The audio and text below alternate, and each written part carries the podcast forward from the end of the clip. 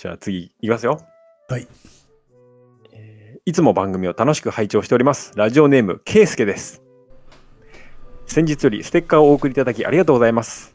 ポッドキャストに疎い妻には伝わっていないみたいですが、職場のジブリ好きには、まるで自分の成果であるかのように、もののけ姫やナウシカの回を進めてみました。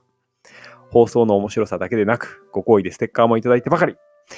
ツイッターなどで宣伝役を務めることもできず、こちらからできるのはメールを送るだけで大変恐縮しています。が、113回で行われていた蔵書票プレゼントに応募させてください。過去ダブルチャンスも応募させてください。で、オリジナルデザイン希望の方は好きな芸術家や本や映画、趣味、習慣など何でもとのことで、えー昨日、えー幼少期からのカルチャー来歴を美に入り採用がち書いてみたのですが、原稿用紙にして20枚を超えたあたりでふと我に返り、この超長文を読む読まされるのはさすがに苦行だな、と気づきやめました。ざっくりと書くことにします。えー行きましょう。一番好きな表現は小説で、えー乱読の結果、幻想文学とくくれる作品群が好きだと最近分かってきました。うん作家名で言えば、えー稲垣太郎、うん中井秀夫、三島由紀夫、渋沢達彦、赤江幕、うん。皆川博子、山尾優子などです。うん。また、ラテンアメリカのガルシア・マルケスに代表されるマジックリアリズムの系譜や、ボルヘスやラプラタ幻想文学派の系譜、スペインやロシアの文学が好みです。田舎者がフランスなどの高雅な文化に憧れつつも貧しい自分の生活を送らざるを得ない鬱屈に共鳴するような気がします。アートには疎い思春期を送りました。もともとクリムトやムンクが好きだなという程度。渋沢の影響でポール・デルボーやバルティスを好んで見るようになりましたが、決定的だったのは大人になってからですが、ハンス・ベルメールと四谷指紋から始まる球体関節人形の文化に出会ったことです。吉田亮、天野花旦、秋山真帆子、恋月姫、三浦悦子、林みどりなど人形作家の写真集を集めているのが、ほぼ唯一筋道立てて追っているジャンルです。また、珍しく画集を買ったのはヘンリー・ダーガー、ゴットフリート・ヘルンバイン、宇野明、えー小山健一。この辺でお気づきかもしれませんが、少女を描いたものが好きです。この文脈でついでに好きな洋画をピックアップして、えー列挙すると、シベールの日曜日、えーミツバチのささやき、生意気シャルロット、ドリームチャイルド、ロストチルドレン、パンズラビリンスなど、邦画なら台風クラブ、えー1999年の夏休み、桜の園、打ち上げ花火、下から見るか、横から見るか、大阪物語など、すべて思春期か。それ以前の少女が題材です。うん。断っておきたいのは少女を性的に消費したいという欲望はないということです。うんガチロリコンじゃないということですね。かっこ念押し。言語化するのは難しいのですが、えー世界の、えー豊穣さや過酷さに対峙する少女の目線に自ら同化したいというか、無垢への象形が少女愛として現れているというか、こんな中年男性の中にも不可侵な清らかさがあるんだぞと自身に訴えたいというか、点々点。難しいですね。いきなり漫画の話に移しますが、友情、努力、勝利の少年漫画には共感したことがなく、萩尾本や、大島由美子といった少女漫画に描かれるドリーミーな反問に切実さを感じる方です。また、先日から教え守ろう見ろ見ろとうるさく迫っているので恐縮ですが、ファイナルファンタジー好きとして、天野義高の絵につられて天使の卵のアニメージュ文庫を手に取った10歳の頃に、この成功は決まってしまったのかもしれません。少女と聖書などの弦楽と廃墟趣味が合わさった世界観に引きずられた結果、つまらない日常生活を送る傍ら、自分は本来天使の卵の少女のような目で、この世界を見ているのではないか、と現実と乖離した感覚が思春期には確かにあったように思います。今それが表に出てくることはありませんが、その感覚を追体験したくて少女を題材にした表現を追っているのではないかと考えます。おそらく不思議の国のアリスのルイス・キャロルも似た感覚を持っていたのではないかと想像しています。うんえーところで、平凡写真書、書物愛、蔵書表の世界という本を読んでみました。柔らかい紙が作れたアジアでは、かっこ押印するために蔵書印が、えー紙質が硬かった西洋では、かっこ貼り付ければよい、えー蔵書表がそれぞれ流通したとか、そもそも消しゴムハンコや木版くらいしか知識のなかったのですが、版画の種類、えー、黄版と突版、インクがどちらにつくかなど蔵書表に限らず、制作技法が、えー外観整理されていたので、いい勉強の機会になりました。ついでに銅版画やエッチングについてネットで調べたりもして、カエサルの休日はありがたい扉になっています。もちろん、銅版画界も楽しみです。鉛筆で描くとか、彫刻刀で木を削るとかしか想像できないものにとって、技術者としてのアーティストは未知の領域なので、またアートの技術とアーティスティックに描く図像の内容、どちらもハイセンスであることが要求される世界はいかほどに大変だろうと想像したりもします。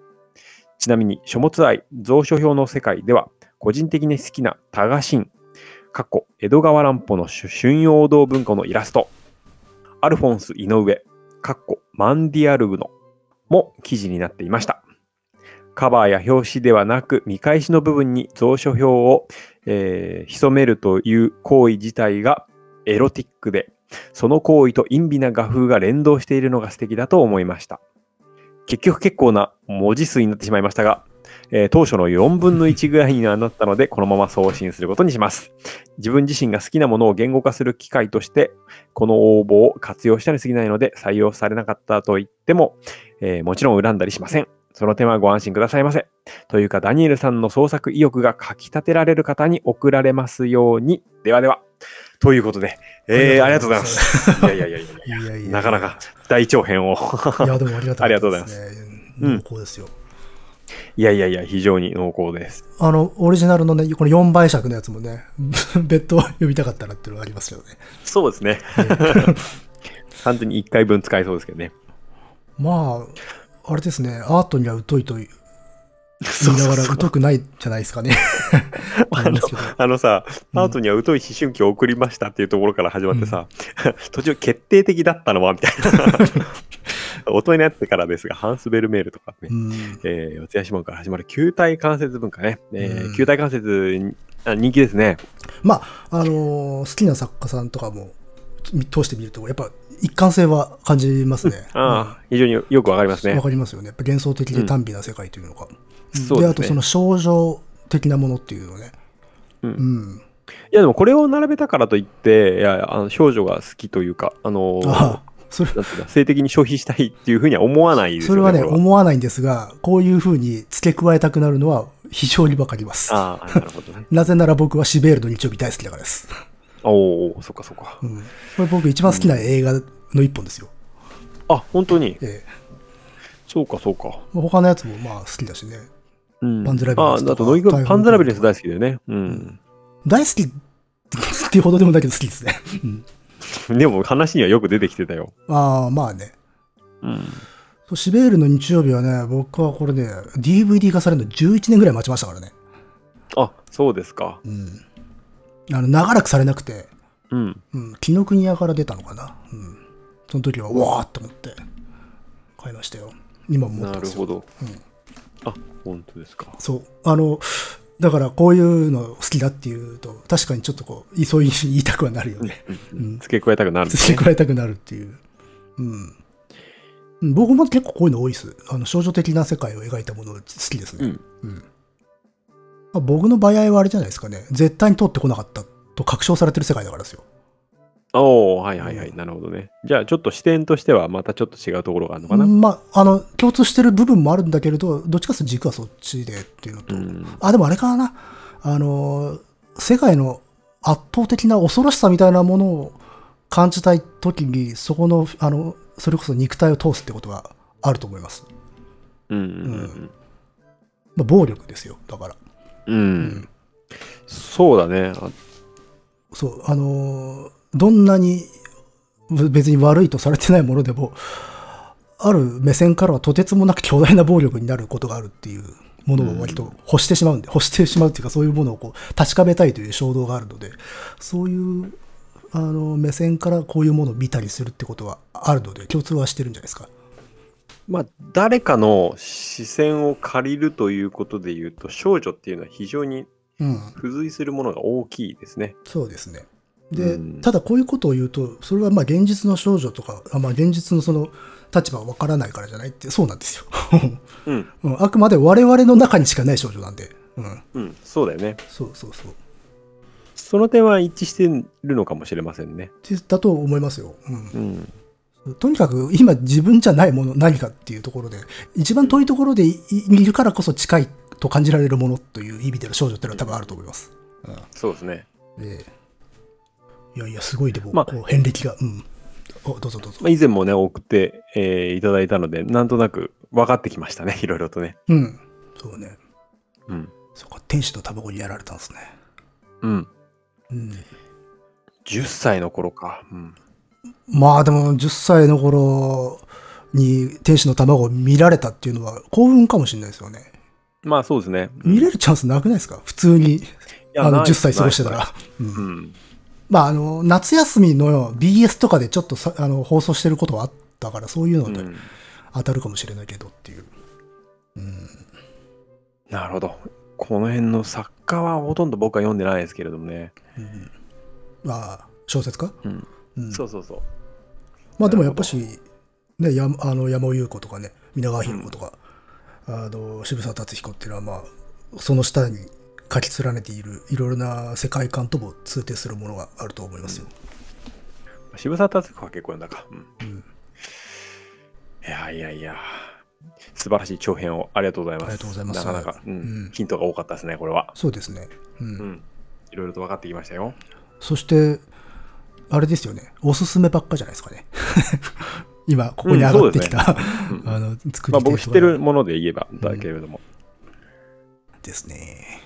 ハンス・ベルメールはちなみにあの、結構ね、うん絵画の方も書いていて、うん。銅版画とか特にね、おすすめですよ。あ僕はあの立体的なあの作品、人形の実際の作品よりも版画の方が好きですね。あ、なるほど。うん。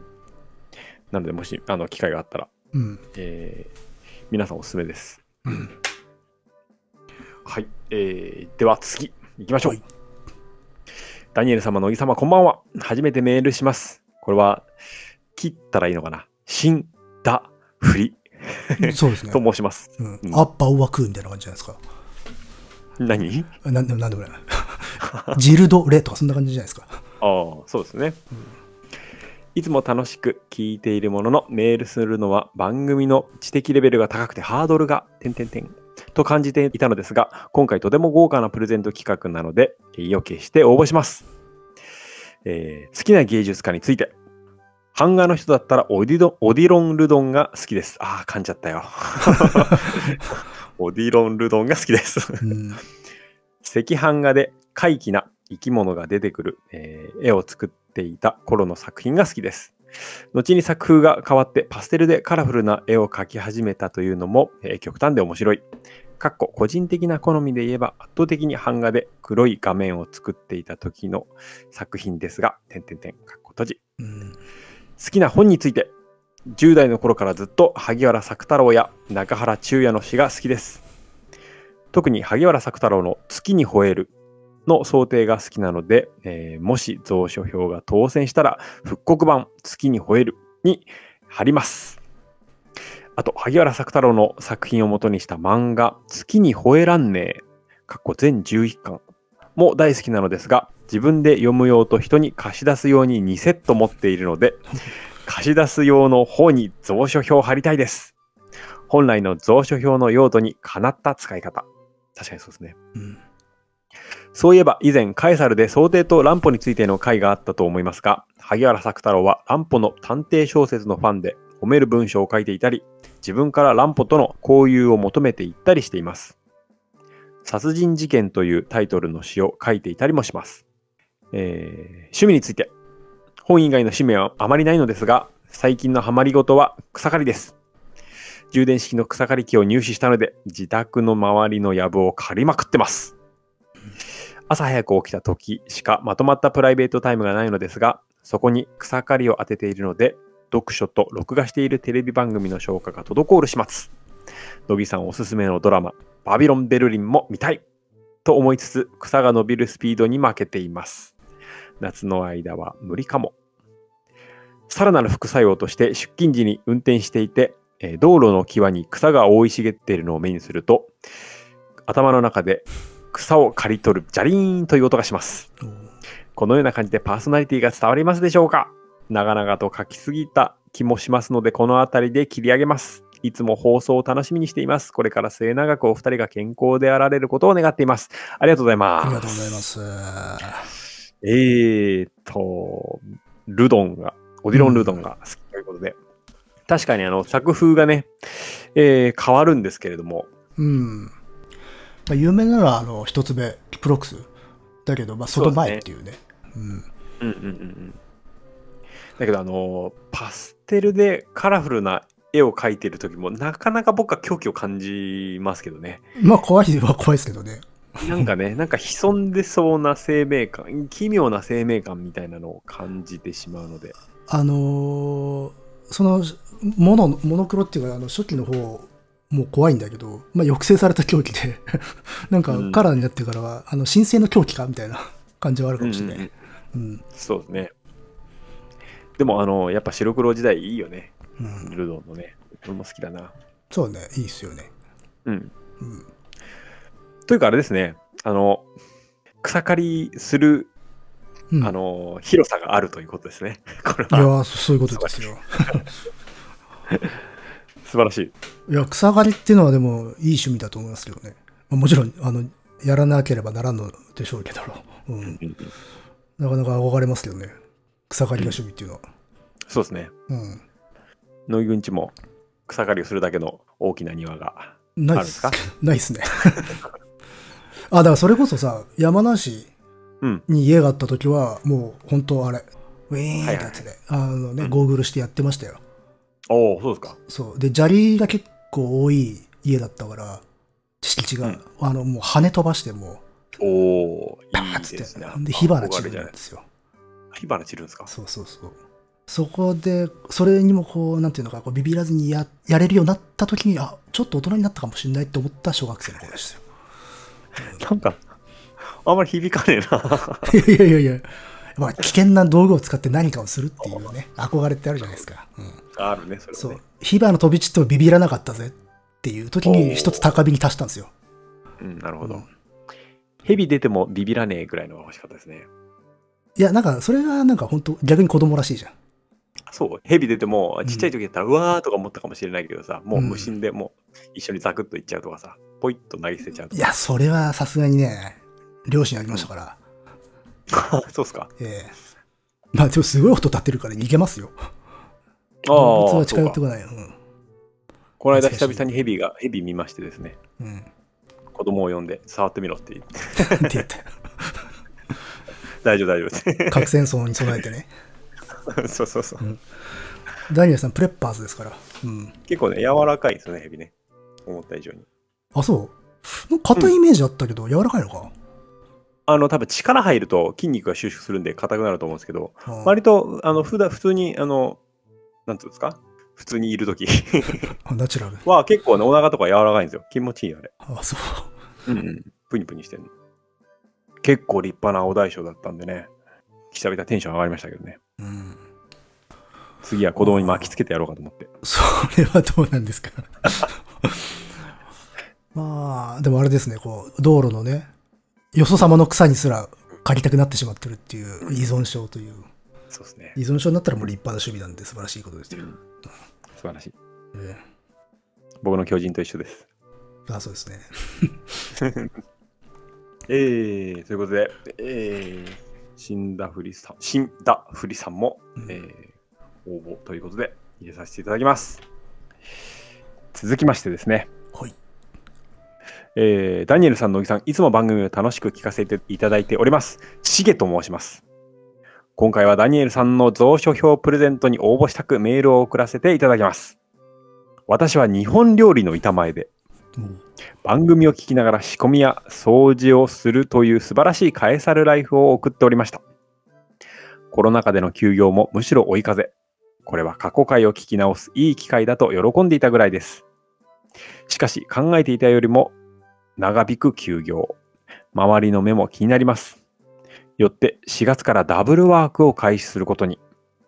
昼は地元の給食センターで勤務。夜や週末は元々の板前の仕事。ああ、カエサルを聞く時間がないじゃないか。と嘆く辛い日々が始まりました。しかし、そんな日々にも終わりが来ます。今週末で給食が終わったのです。うん。夏休みです。ああ、そうか。もう40なのに。1ヶ月休みをもらえるのです。またカエサルの日々が始まります。とりあえず第34回のダニエルさんと乃木さんが小机城を探訪する回から聞き直します。ああ、懐かしい。うん、懐かしいね。うん白巡り後の打ち上げの居酒屋にも、ね、脳内参加したいと思います。自分語りの多分、えー失礼いたしました。こんな私ですが、プレゼントに応募させてください。オリジナルデザイン希望です。ということで。えーまあ、短いので、好きな作家は小林秀夫。音楽はナンバーガール。映画は用心棒とラピュタです。うん。ということで、ありがとうございます。ありがとうございます。ナンバーガール好きですよ、ナンバーガール。ねそうそうそう。そして、いやあれですね。やっぱし何か手で作業をし続けるといううん人はね、そうだねよく聞いて多いね。くれてますよね。うんうん。いやーしかしダブルワークしたんですね。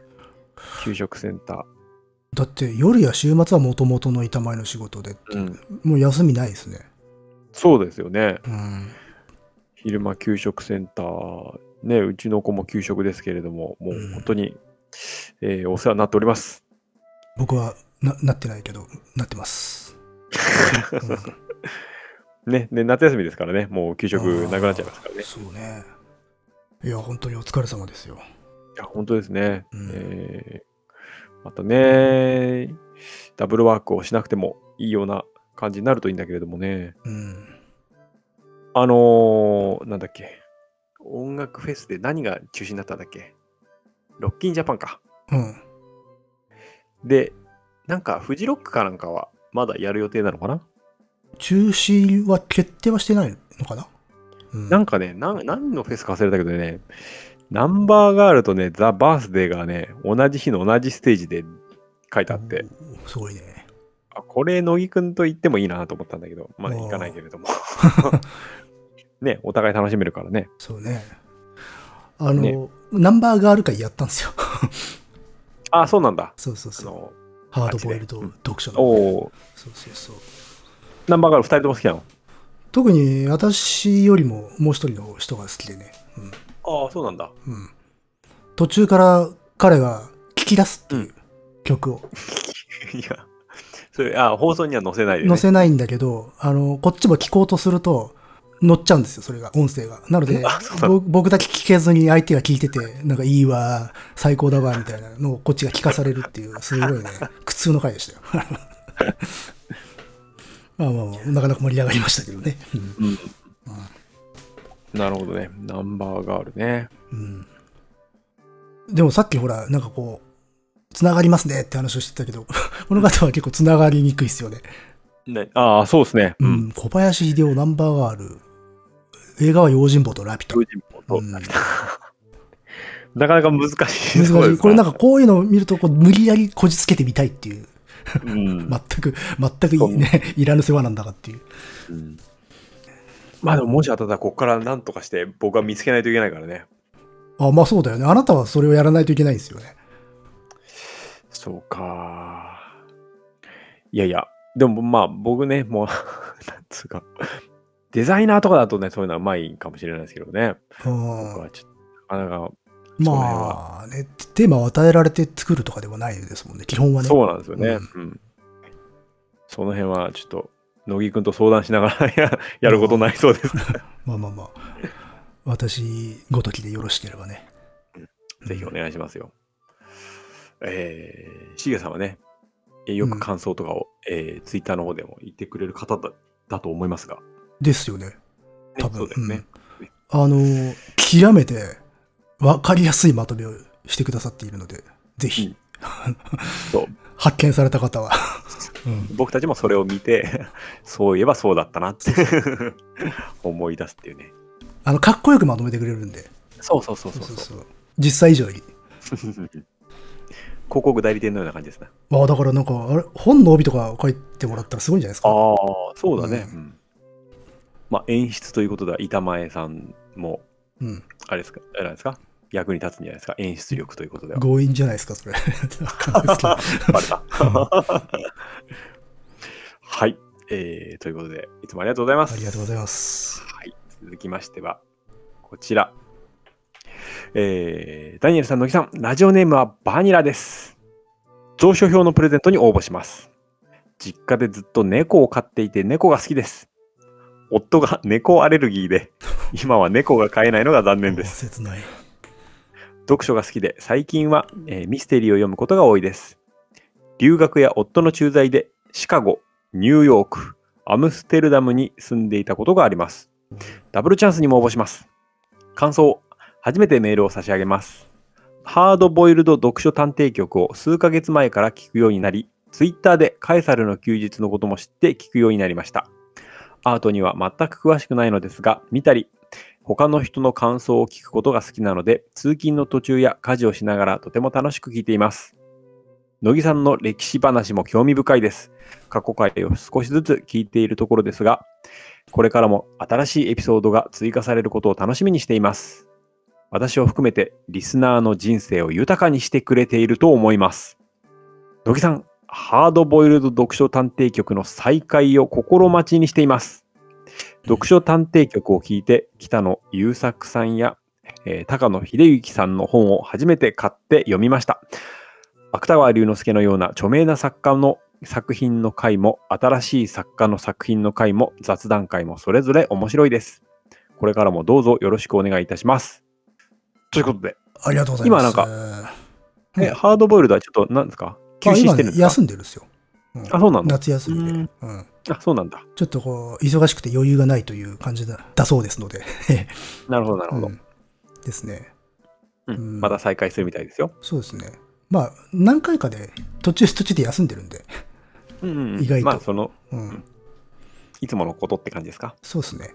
で、すごい大げさに休んで、いきなりふっと始めたりとかするんで、うんうんううんん、まあ、再開はされるでしょうが、いつなのかよくわかんないですね。そっかそっか。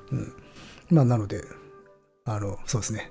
充電が終わりましたらね。ええなるほど。これはでもとてもありがたいですね。横断していただくというのはね、私は一番嬉しいんで。何何何？横断っていうか、こうどっちかから、うん、橋渡し的な感じでっていうのはね。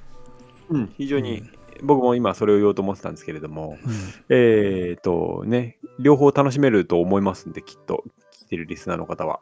そうですね。あの、うん読書から来た人もいるし、カエサルから読書行った人もいますので、非常にありがたいことで。うん。よろしくお願いします。お願いします。あの、きっとね、多いと思うので、読書の方から来た人も。うん。いやーですね。結構海外うん、そうそう。に住んでいたという方 結構いるんですよね。あの、今回のメールに限らず、ちょいちょいいるんですよね。うんうんう。うんん。そうですね。留学とかね、夫の駐在か。うん。シカゴ、ニューヨーク、アムステルダムなんてね。これはスパイじゃないですか？あ そうなんですか？わかんないです。いや、全然。どんな、どんなつながりでスパイ、スあのねパイなんですか？多分ね、アムステルダムの五感だけで言ってると思います よ。別にシカゴ、ニューヨーク、そんなスパイ感ないもんな。嘘？そっちの方がない？いやいやあのなんていうのニューヨークでちょっとギャング感があるな。そうそうそうそう。あの、ほら、アムステルダムとかさ、デュッセルトルフとかさ、ああ、デュッセルドルフはありますよ、ミュンヘンとか言われると、なんか、お、なんかスパイかみたいな。うんうんあるね、そっちは。まあ、完全言葉の響きだけだけどね。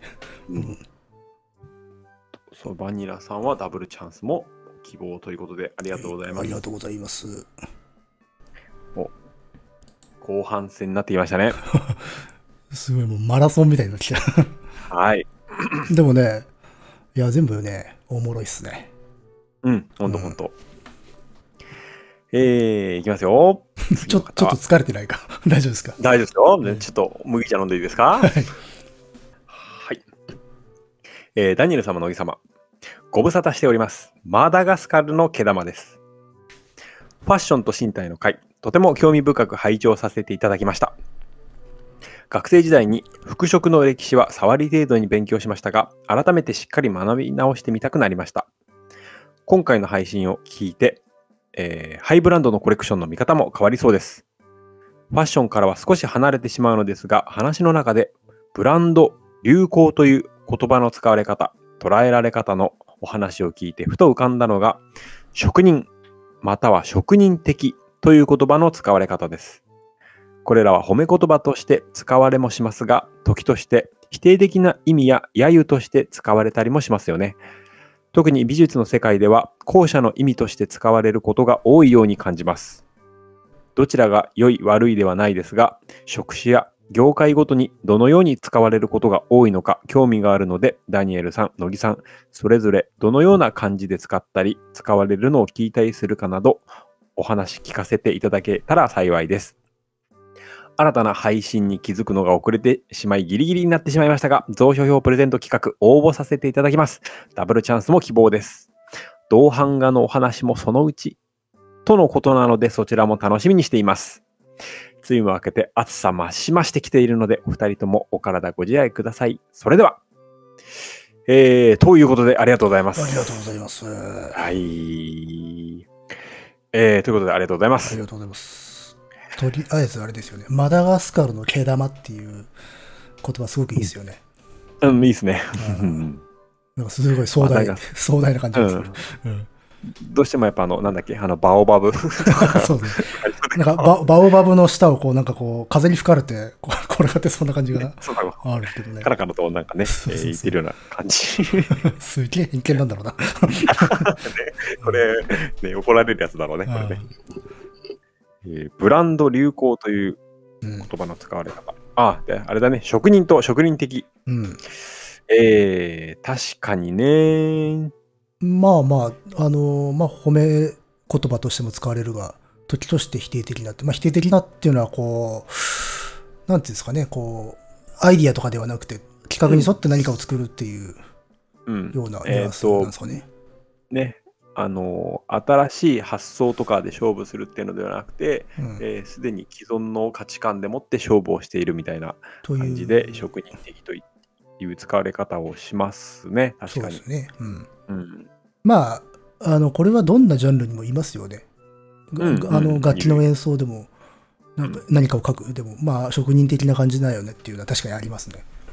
うんああ、楽器の演奏とか確かにあるかもしれないね。うん。まあ、ギターとかそうじゃん。そういう表現うん、割とするじゃん。うん。うん。ただまあ、それはなんだ、すごい技術があるとかね。あの、う裏打ちされた、なんていうか、こう安定感みたいなものを指して言うことは多いけどね。揶揄というよりかは。うんうんそうそうそう。ただ、ひっくり返すとそういうものは出てくるってことなんでしょうけどね。若い頃よりも否定的な意味で使うことがなくなったかな、やっぱり。うん。うん、そうそうそう。それは思いますね。うん。やっぱり若い時って、その、奇抜な発想とかそういうところに自分がとらわれていたんだろうね、きっとね。うん。だから、職人的という言葉が否定的に自分も使ってしまったり、そういうふうに捉えてしまったりしてたんだろうけれども、やっぱり、あの、指先の仕事に対してのリスペクトが高まってきたうんので結構僕は尊敬の念を持ってますね。あのーまあ、その、アイデア的な世界と、その、あの、技術的な世界というか、職人的な世界が、バランスが、なんていうのか、拮抗して、対立してたんだけど、ん職人のはどっちかというとね、上回ってきてる。ああ、本当ですか。うん上回ってきた。上回ってきてますか。あの、なんていうのか、そっちの方にどっちかというと憧れますかねっていう。うん。というか、アイデアをそそこまで過大評価しなくなったってことじゃないですか。おお、そうかそうか。うん。俺、それはあんまりないかな。まあ、過大評価とかそっちの上とか高い分野はあるんだけどっていう。で、それはそれでいいという。うん。でも、お互い、まあ、職人の価値というか、うん。立場が、まあ、高まってきたっていうののはは一致してあるかなっていうのと、その、あとはその、まあ、イデアみたいなものがあるんだとして、それを塊として表現しすると多分職人ではない世界、アーティスティックなものに見えるんだけど、職人的な世界っていうのは、それを塊じゃなくて分散して、その技術の中にあの内包されてるっていう風になるので、はいはいはい。見た、あの、わかりにくいっていう。うん。うん。でもその、分散して内包されてる泡みたいになってる、そういう、あの、アイデアっていうものの方が気持ちよくなる。見つけると気持ちよくなるので、わかりやすくボンと塊としてあるよりは、そっちの方に惹かれていくっていうのはあるんですよね。うんうんうんあと照れるんですよ、もう。そういう塊としてあると。ポッとなっちゃう。うんちょっとあれですな。お互い年齢を感じさせるコいや、違う違う。それは年齢じゃないぞ。それは年齢じゃないぞ。ねちょっと感じてしまいますけれども、そういうふうに言ってる人いたなーみたいな。ダニエルさんよりかは私もともとからそういう気質じゃない？どっちかって言ったら、まあそうだね。うん、傾向としてはさ。まあだから僕の方が、まあいい意味で言えば、昔が素人だったっていう感じですかね。うんうんあとはそういう、あのー奇抜な発想アイデアとか、えー斬新な革新性とかに憧れを自分が持っていたっていうことの裏返しであると思うので、うん。そうそう。まあだから、多分、もうちょっと細かいところで聞かれてるんだと思うんだけど、まあどういうふうに使われるのか、使い分けをしているのかっていうようなことをね、うんお尋ねいただいてるわけですが。あのーうんうんうんだからあの、否定的なニュアンスでもう職人を使ってないから、そういう時否定的な場合はどういう言葉で言ってるんだろうとか思っちゃって今。ああ、そっか。うん昔は確かに否定的に職人っていう言葉を使ったことは多分あると思うんだけど、それの当時の感覚があんまり思い出せなくなっちゃってるから、今なんかは、あるかなと思って。なんだ、マンネリとか？まあ、技術的みたいな言い方しちゃうのかな、やっぱ。うん技巧的いや、でも技巧的は全然私は悪いことだと思わないしな。うん。特にあの、銅版画のとか、版画の世界だと、基本的には褒め言葉ですよ。そうですよね。うん。だから、ちょっとニュアンス近いのは、ウェルメイドっていう言葉使うときかね。ああ、そうだね。ウェルメイドっていうのはそうかもしれない。うん。うん。まあ、ウェルメイドできるってすごいことだそう、それすごい。んだけどね。うん。だって、それできれば食っていけるからね。はい。ええっていうのはあるかなっていう。で、まあこれはでも、なんかこれまで話してきたように、その、まあアートと工芸みたいなところにもつながるんだろうしね。うんうんうんうん。そうそう。あの、今、工芸の、なんていうのかな。工芸もアートの、ファインアートの中で工芸の、えー立ち位置というのも少し変わってきて。えーはい、高まってきているので、うん。これからもっと変わると思いますね。まあなんかね、漆使ったりとかね、あるもんね。うんうんう。うんん。やっぱりスーパーフラット以降、日本のそういう、うーん、またここで職人技みたいなことを、うん。言葉を使いたくなっちゃうんだけれども、そういう技術的なところが結構評価されているので、うんなんだかね、あんまり最近はその言葉に否定的な意味を感じなくなってきた昨今なっていのでね。う感じはありますよね。うん、全体的にそんな雰囲気なのかなっ。て思うけどね。うん。なので、うん、すごく職人的っていうのはいいいいと思いますね。うん。うん。まあ、じゃあ、肯定的にだったらどういう使い方なのかって言ったら、まあ、やっぱし、常に水準維持してるっていう ところかな。うん、そうそうそうそうそう。うん。っそうなんだよ。ブレブレなく常に高水準を維持できるっていうのは素晴らしいことなんだよ。ていう人を私は職人的と言ったりはしますね。うん。で、それって超人ですから。いや、本当だよ。うんそうそう、本当、超人だよ、それは。うんですね。職人になりたいですもん、私は。まあ、どどっちかというと、やってる業種的には職人であることを求められてる方だから、。どういう私私はね。職人だよね。でも全然なれないよ、職人。全くなれない。いやいやいや。僕は割ともうね、ブレブレですから、僕は。まあでもほら、そこはいいんじゃないですか。それが許される世界じゃないですか。許されないですか。いやー、あんま許してくれねえな。許してくれないらしいですよ。うん現実は。そうなんだよね。うん。ここでまたお金の話をしちゃう、しそうになるっていうところがね、大人になってしまったところですね。まあ、そうそう、お金の話をあ話を平気でするようになったということですよ。うん。そうですね。あの、ひしかも否定的なことではなくてっていう。うん。うん。さっきも野井くがね、食っていけるって言ったんでね、ええ、職人になると。そうです、ね。ウェルメイドを作れればね。うん。ですよ。っていうことは、だから強いじゃんっていうね。職人の方が強いだろっていう。まあ強いとか弱いとかっていう問題でもないけど。うん。職人最高じゃないですか。うん。まあほら、なんかというところで。うんそうですね。あの、たまに降る大雨よりも川で痛いじゃないですか。常に流れていたいっていうかさ、お、なんかまたいいことを言った風ですよ。風なんで大丈夫です。ええはい。ということで、ありがとうございます。あありがとうございま。す。続きまして、ダニエル様、乃木様、初めてメール差し上げます。たまり醤油と申します。3年ほど前でしょうか。現代アートをもっと楽しめるような知識にゆるっと、えー触れられるチャンネルないかなと、ポッドキャストを探して出会ったのがカエサルの休日でした。そもそも、ラジオを聞く習慣もなかったのに、お二方の知識と人柄に裏打ちされた魅力的なやりとりにすっかりハマってしまい、ほとんどの回を2度3度と繰り返して聞いて、おすすめの本や映画などの作品に触れるなど、番組を堪能させていただいております。そして、カエサルのおかげで、今までそこまで興味がなかった歴史の魅力や映画の楽しみ方のコツを知れ、本当に感謝しております。乃木さんが時折紹介されている書籍も、もし番組を聞かずに読んだなら、面白いとはきっと思えなかった。てんてんてん。うん。えーメールを送る勇気がなかなか出ず、身もだえしておりましたが、ダニエルさんの作品を生で見てみたいという別方向のモチベーションが加わり、ようやく壁を乗り越えられました。これからもどうかお二方の無理のない範囲で番組を続けていただけると本当に嬉しいです。夏とコロナのダブルパンチをかいくぐり、お二方がお元気で過ごされますようお祈り申し上げます。追記1、乃木さんの一級骸骨を拝読いたしました。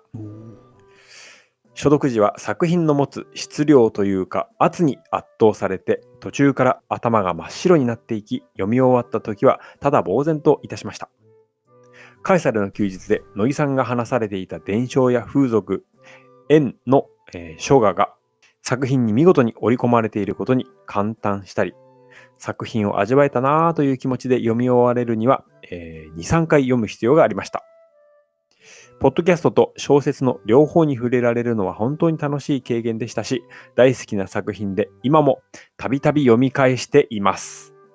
いつか他の作品を読むことができたら、と願わずにはいられません。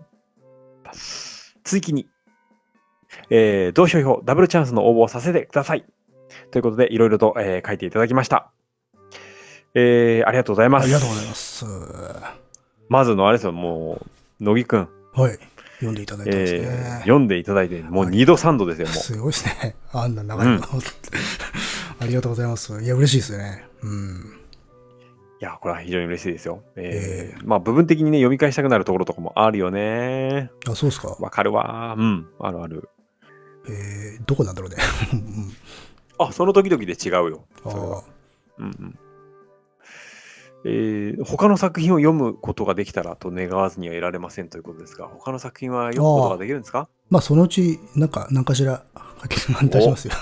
ええおいいちょっと濁してますが、これはちょっと期待して待ちましょう、いや、皆さん濁。してはいないですけど、あの、普通に、なんていうの、こう、いつまでとかそういうのないんでね、本当にうん気が向いた時書いてたりとかするんで、うんでも、あまあ、いつかは、まあ、死ぬまでには必ず出るんじゃないですかっていう。ー ちょっと長すぎるわ。ええいや、ありがたいですね、でもね。うん。何度でもっていうのは、もう、私も何度でも読んでないですからね。まあ自分、あ、でも自分の旅で読んだり、どうなの？しちゃうもんなんじゃないの？読まない読まない。あ、そう。だって長い。あ断片をね、ちょっと見返したりとかはあるよ。何書いてたのかなとか。でも通して読み通すなんてことはないっすよ。書き上げた時以来、そうだろうね。一度も読んでないですよ。うん。気になるところをね、ちょっと読み返したりとかと、か、うん。それも、な検証でしょ？検証。あとそうね、なんか、ああいう時どういう風に書いてたのかなとかね。あとね、うん。Kindle だとね、ハイライトっていうか、あの、どこをたくさん線引かれてるかっていうのが見れるんだけど、うんそそれはたまに見てる。あ、そう。うん。結構引か見れるんだ。そう、結構引かれてんだよ。あ、ここのセリフみんな抜くなとか。あ、そうなんだ。うんあ、それ面白そうだな。そうそう。なんかそれなりに何かこうエフェクト与えられてんだなと思ってうん。嬉しいですよ。うん。じゃあ改めまして、ど、どこで読めるんですか？これは。えっ、と、あ、普通にあの、アマゾンの、あ Kindle のセルパブで普通に検索すると出てきますよ。はい。お金はかかるんですか？うん0円ですよ。これあーこれすごいですよなんと無料ですからい。やー、すごいですね。太っ腹。もう、無料ですからね。そう、無料ですよ。そうそうそう。僕、あの、嬉しかったのはあれですね。うんえー現代アートをもっと楽しめるような知識に、えーゆるっと触れられるようなっていうところから入ってるじゃないですか。そうですね。そこはもう、結構珍しいパターンなんですよ。ダニエルさんむしろそこやりたいぐらいだもんね。いや、うんまあそうだけど、でもまあこの番組は乃木くん出身だけどね。あ、いや、その美術の話でも、その結構昔のものではなくて、現代アートをもうちょっとこう、間口広げたいっていう思いが結構強いじゃないですか。うんうん。いや、あの、なんつうの、この番組を聞いてくださる人、大体さ、あの、うん歴史が好きでっていうところから入って、うん美術の方はちょっとよくわかんないんですけどっていうのが結構多いじゃないですか。いや、まあ、どうですかね、そうですかね。うん美術の方はちょっとなんなんですけどっていう人が多い,、多い中で、美術から入ってくださっているということが、嬉しかったですね。うん。なので、まあ、答えていかなきゃいけないかなと思っておりますよ。す特に現代アートはね、そう、苦戦するじゃないですか、現代アートは。うん。なんか美術、ね美術だとやっぱね、こう、もっと引きのある話ってのはあるんですけど、うん。やっぱしでもね。そうそうそう。ちょっとね、そういうことはちょっと一線を隠していきたいというか。うん。いや、いいと思いますよ。うんうん。誰かがやらねばならんことですから、それは。うんうん。あで、あの追記のところで、えーダニエルさんの作品が展示される機会がありましたら、ぜひ見てみたいですということで、えー個展を開かれることがあれば、えっ、とですね、ご連絡をいただくことができますでしょうかということで書いていただいたんですが、個展をやる際には、えっ、と、番組内で言います。うんえー大体いつからいつまで個展をやりますよということをお知らせしています。それで、ああ、その期間ならいけそうだなという方は、えーメールを送ってくだされば、えーそこで DM を僕が送ります。うんなので、個展の、えーまだ先なんですけれども、来年の多分3月か4月だと思うんですが、うん。その個展が近づいてきたら、また番組内でお知らせします。うん。まあ、だし、まあ、この方にはその時に送って、うん送ればいいじゃないですか。情報をそうですね。うん。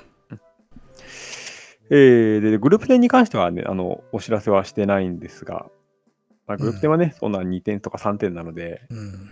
えーまあ、個展以降、まあ、名前がわかると思うんで、えー調べていただければわかるかなという感じです。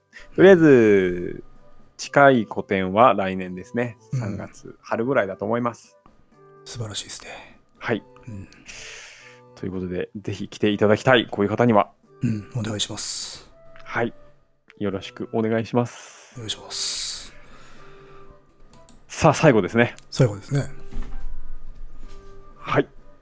えー、ダニエルさん、乃木さん、こんばんは。サジと申します。ラジオはたびたび興味深く拝聴しているのですが、メールをお送りするのは初めてです。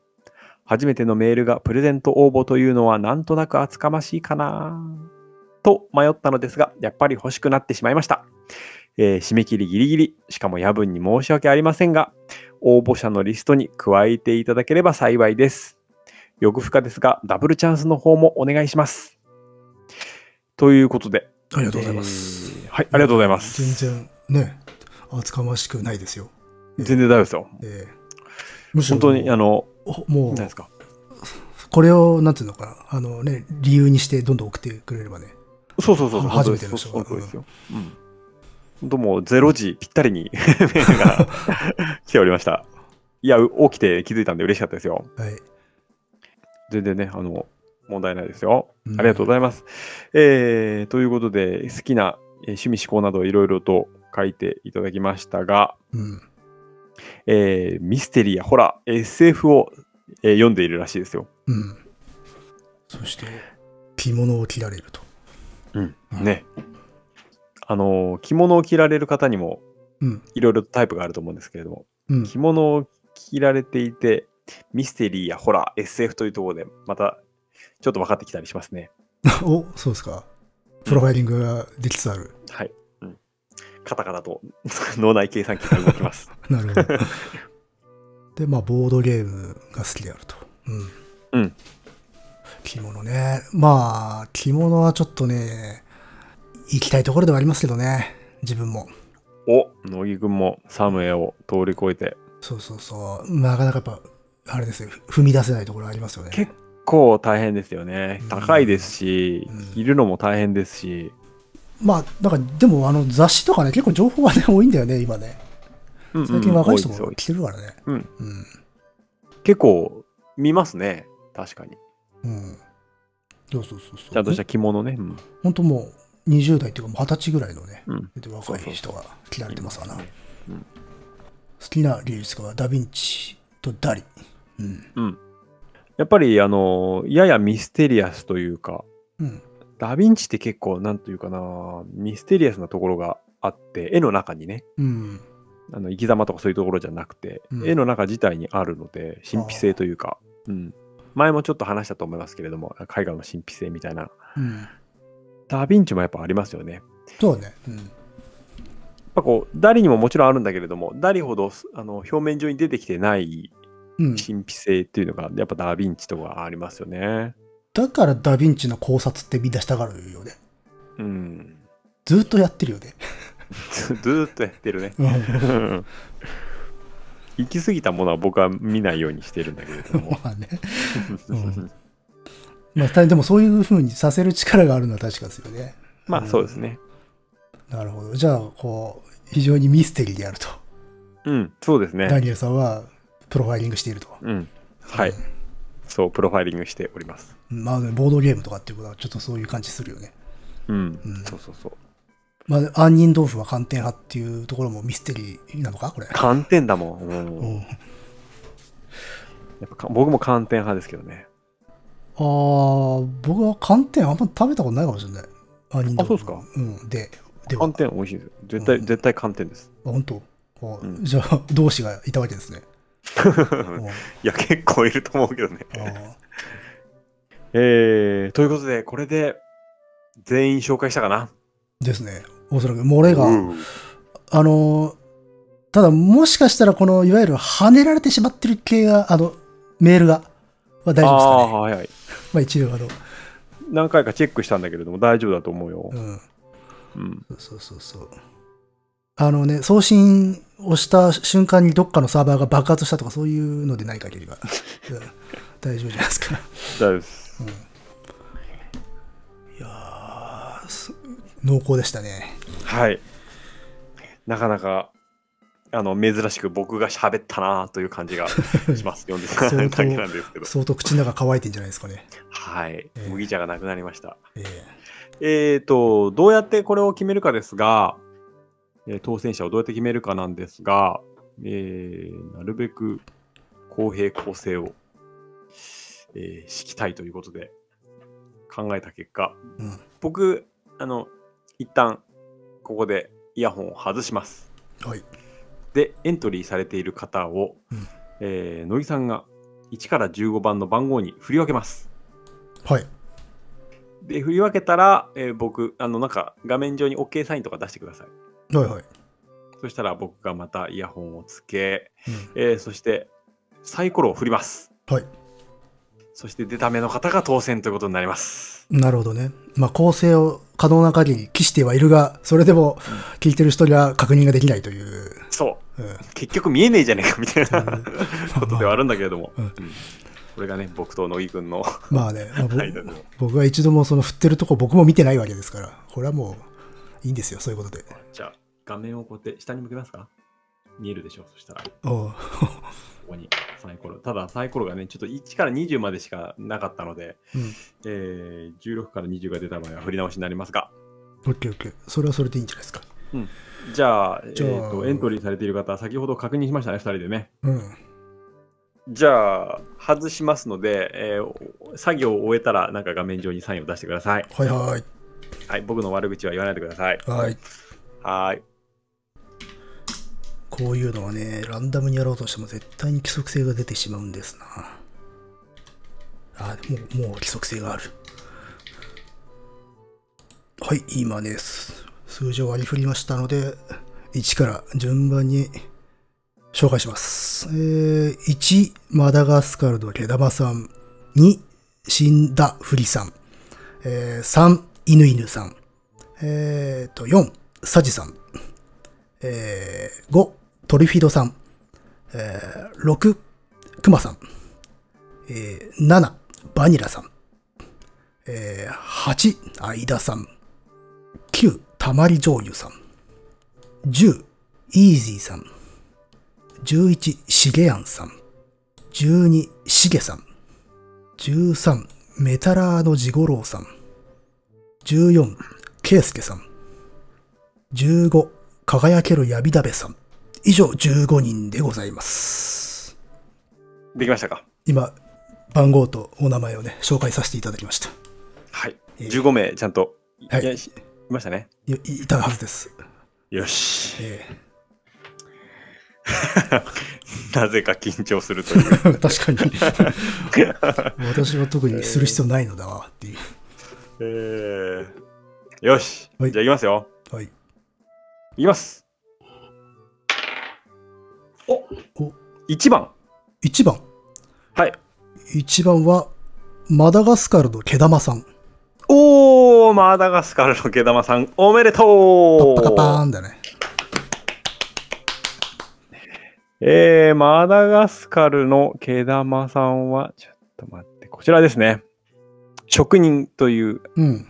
内容の職人的という言葉に関してのメールを送ってくださった方で、えー、っと、先ほどは紹介しませんでしたが、趣味、爬虫類、かっこ、主にヤモリが好きで、えー飼育繁殖しています。少し収集癖があり、仕事で使うという名目で古い工具、えー動物の骨や角、鉱物などをコレクションしていて、それらで仕事場が埋まり、足場がなくなりつつあります。好きな作家、ブランクーシ、ポンポン。フランスはポンポンのことかな。うん。えー、ということですな。おめでとうございます。いや、なんかやっぱ、おつな趣味の方多いっすな。はい、そうですね。うんあー、なるほどね。うん。あ、あれですね。あのーマダガスカルの毛玉さんはあの作家の方です。ああ、うん以前にもね、送っていただいて。そう。うん。以前メールをいただいてまして、僕とはもうタイプの違う作家ということですが、うん。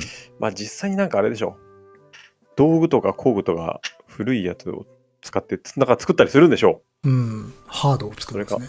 う。うん、モチーフにしているかわからないけれども、作家さんです。ということで、僕の肩にも力が入ります。プレッシャーが。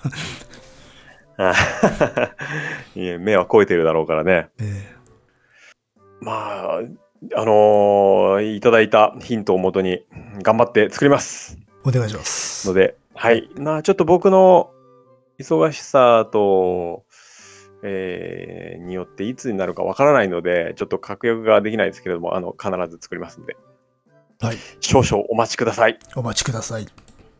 はい。ということで、次はダブルチャンスに行きましょうか。ほいほい。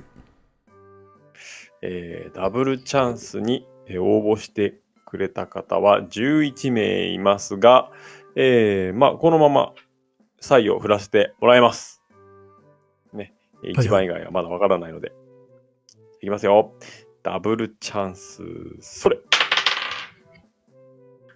17はいないので、もう1回ですね。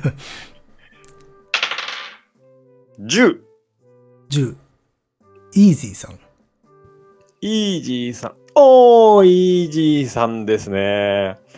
おめでとうございます。おめでとうございます。えーと、イージーさんはあれですよ。スバルに乗ってる方ですね。おおー、そっかそっか。えーと、ちょっと待ってください。はい。えーと、還暦60歳。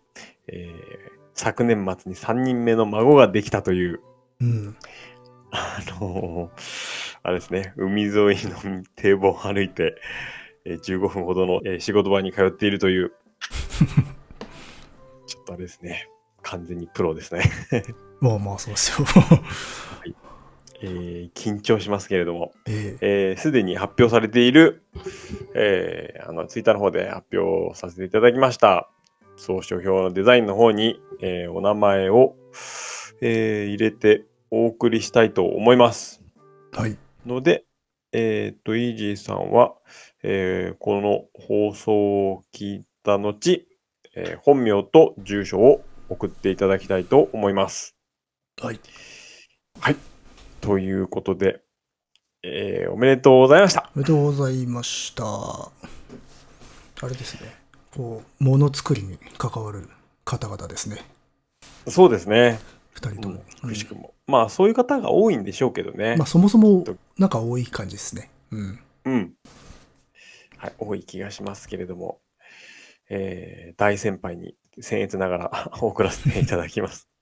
そして、あの、岡本太郎や横尾忠則の、えー本に貼られるということで、えー僕の作品がそちらに並ぶという。肩を並べるということですね。はい、うんえー緊張しますけれども、えーこちらも送らせていただきます。はい。ありがとうございました。ありがとうございました。はい、えーということで、蔵書票プレゼントでした。はい。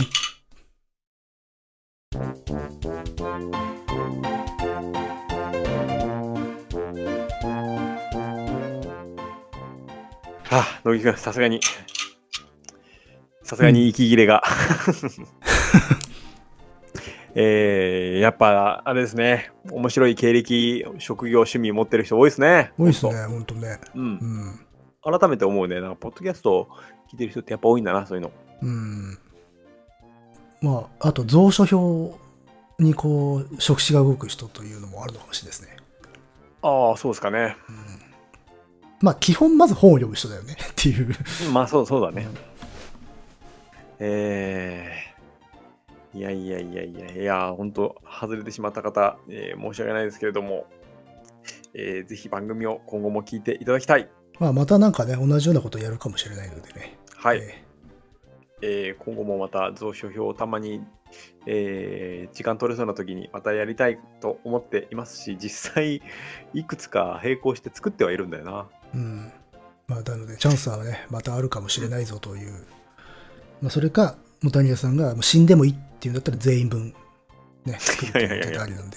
うんお金取っちゃうよ。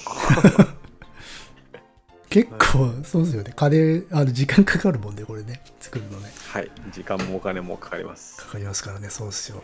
はい。デザインして印刷じゃないですからね。はい。うん。そうです。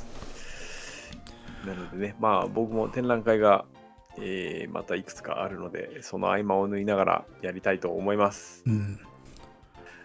えいやーいや、もうあれですね。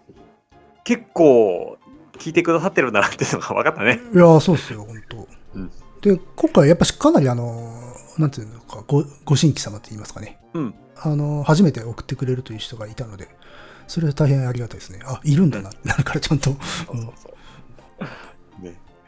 あよかった、でも。うん。これ、全員分紹介できないかと思ったけど、がやりましたね。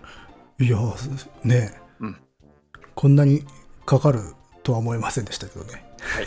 まあ、そりゃそうだね。うん。はあ、というわけで、えー、っと、なんかありますか？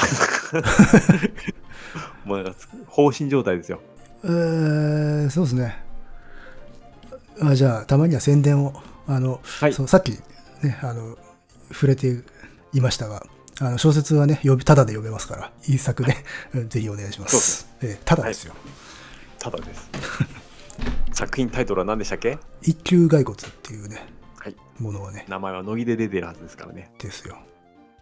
ダニエルさん何かあります、ああ、僕は、まあ、まあまあ、さっき古典があれば告知するよっていう。そうそう。グループ展はちょくちょくやってるんですよ。あ、そうなんだ。ああ、やってます、やってます。